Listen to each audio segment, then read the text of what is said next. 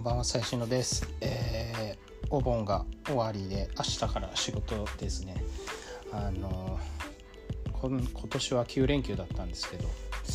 あの疲れました。なんか何もしてないんですけど実家帰ってなんかいろいろやってたらめっちゃ疲れましたね。はいということで、えー、別に今日は特にあの決まったテーマがあるわけじゃないのでだらだら喋ろうかなと思うんですけどあれですね NMB の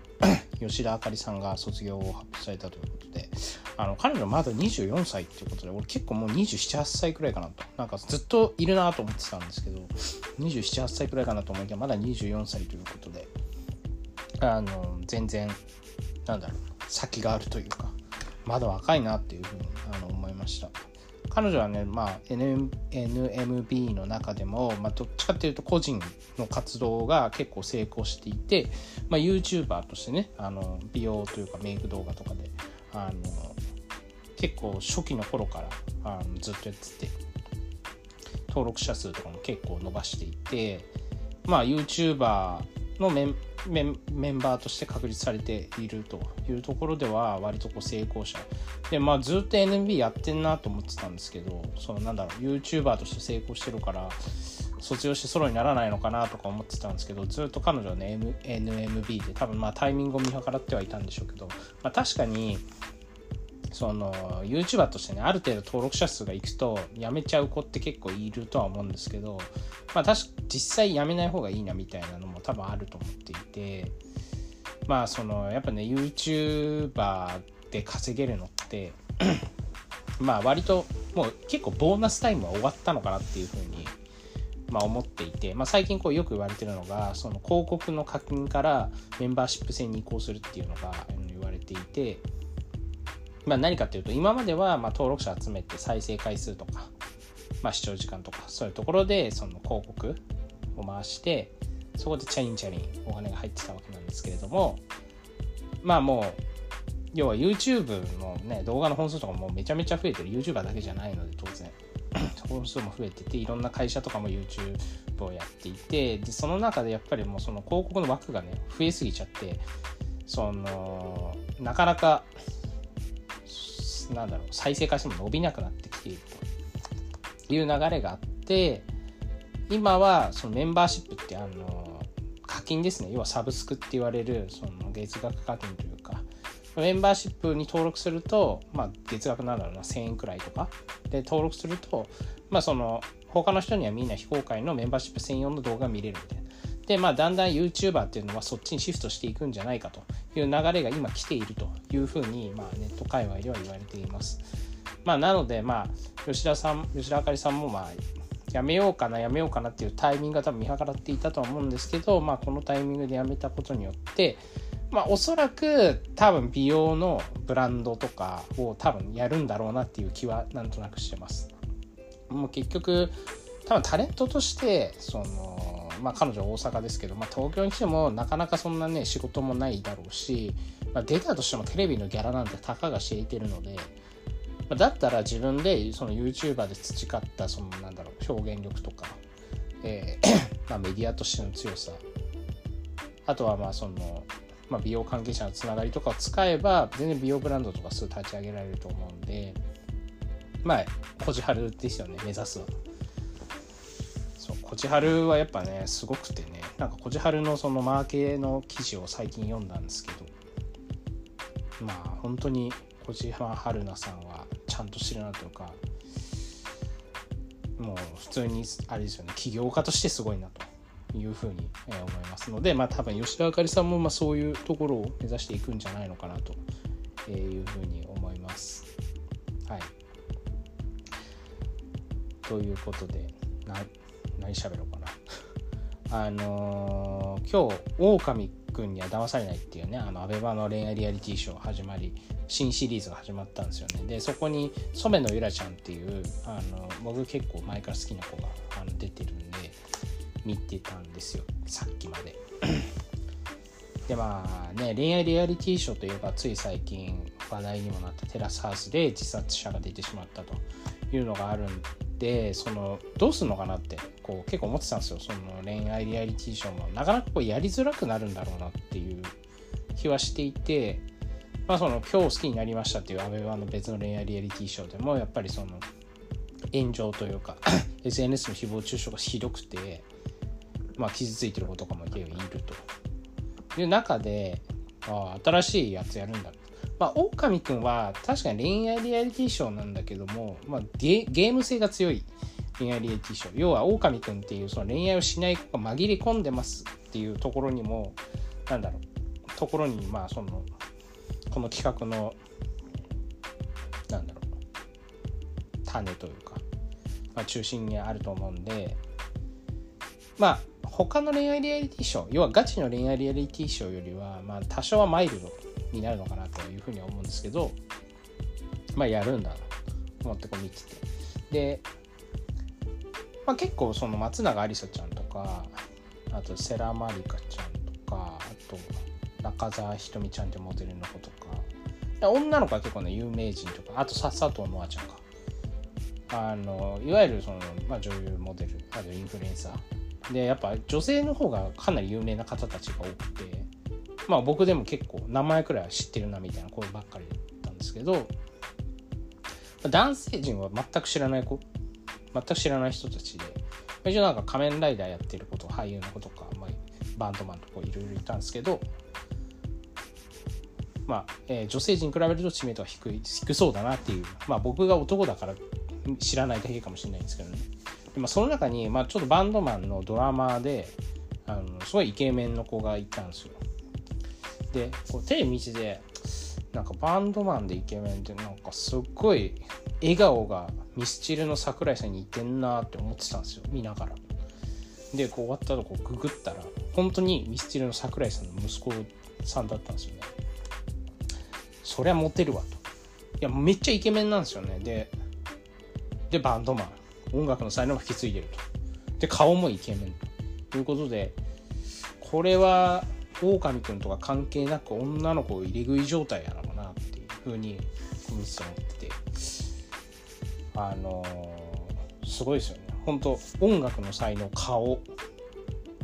まああとお金とかもねもう桜井さんの息子だからもう大金持ち確定じゃないですか。そう。だから羨ましいなというふうにねあのおじさん思ったわけなんですけども。まあでも冷静に考えて桜井さんの息子ってことはやっぱあのねその素晴らしい楽曲を作っている桜井さんの息子っていうやっぱこうイメージがすごい強いじゃないですか。でまあいい曲じゃないですか Mr.Children の曲って。歌詞もすごくすごくいい曲が多いと思うんですよね。だからこうその人の息子ってことは全然こうふざけたこととかできないんじゃないかなっていう逆の心配をこう無駄な心配をしてしまったんですよ。いや最初こう見ながらイケメンでいいなみたいな、まあ、お金持ちだしイケメンだしバンドマンではあモテるなとか思ってたんですけど、まあ、でも冷静に考えたらマジで本当なんか女の子とそういういい感じになってなんか変なプレイとかできないですよね。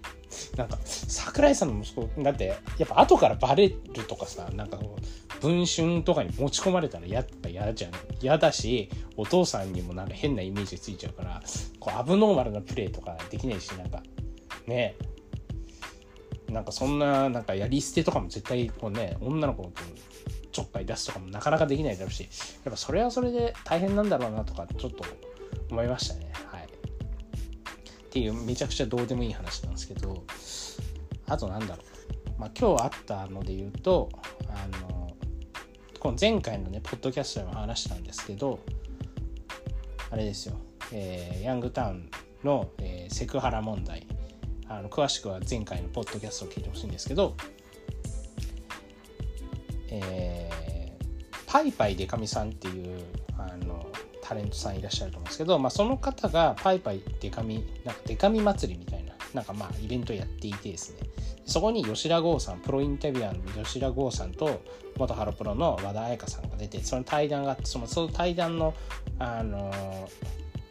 書き起こしみたいなやつを読んでてそれ結構こう面白かったのでちょっと紹介したいんですけど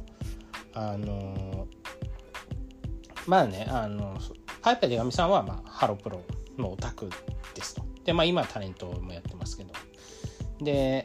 まあ、彼女はなんかこう僕もなんかそのパイパイデカミっていうふざけた名前からこうフェミニズムとかそういうところに全く関係ない人なんだろうなって思ってたんですけど実はこの人結構思想が強めな方でそういうなんかフェミニズムとかそういうジェンダーとかにすごい興味があるある子らしいんですよね。でまあそこに和田彩香さん和田彩香さんはまあそういうのもフェミニズムとかジェンダーとかにすごい意識を持ってる、まあ、元アイドルのいうところで、まあ、この対談が結構面白いんですけどまあねそのやっぱ和田さんもそのハロプロに在籍している時にやっぱ嫌なことはまあ、まあ、あると。でまあなんかそこで事務所に手紙を書いたという話多分これ初出しだと思うんですけど事務所に手紙を書いたとなんかこういうことでなんか私は抑圧されてますみたいなことを書いて、えーまあ、事務所の人に渡したと。でまあそしたらそれが結構いろんな事務所の人に読んでもらってまあなんかど結構ポジティブにとなどういう話なのかっていうのはちょっとぼかしちゃって全然わかんないですけどおおむねこう事務所の人にはポジティブに、えー、捉えられて出してよかった手紙書いてよかったって言っててあまあやっぱそのこのセクハラパワハラ問題でよくあるのがそのやっぱ未成年の子たちが大人の人に歯向かうというかこう意見を言いにくいみたいな水着になってほしい嫌ですみたいな嫌ですって言えないみたいなのが結構問題だと思うんですけど、まあ、和田彩香さんの場合はこう普通に手紙を思ってることを手紙に書いて大人に渡したと。でそれがお胸をポジティブに受け取られたっていう、まあ、あのパターンだったのでもちろんねじゃあみんな全ての大人がその未成年の言うことをちゃんと聞いてくれるかってそんなこともないとは思うんですけどまあでも言ってみるだけの、まあ、価値というか、まあ、言うだけはただだから全然まあ言った方がいいんじゃないかなって、まあ、この対談を見て思いましたね。そうでやっぱこう水着の問題とかもねであのモーニング娘。の佐藤正樹ちゃんは昔その水着とかには絶対1億円もらってはなりたくないみたいなことブログに書いててもうそれ確かになんかこの対談で思い出したんですけど、まあ、彼女も割とこうちゃんと意見を自分で言うモーニング娘。の中にはあの同じメンバーでも水着の仕事やってる子もいるしまー、あ、ちゃんみたいにやってない子もいるんですけど、まあ、そこはやっぱね自分の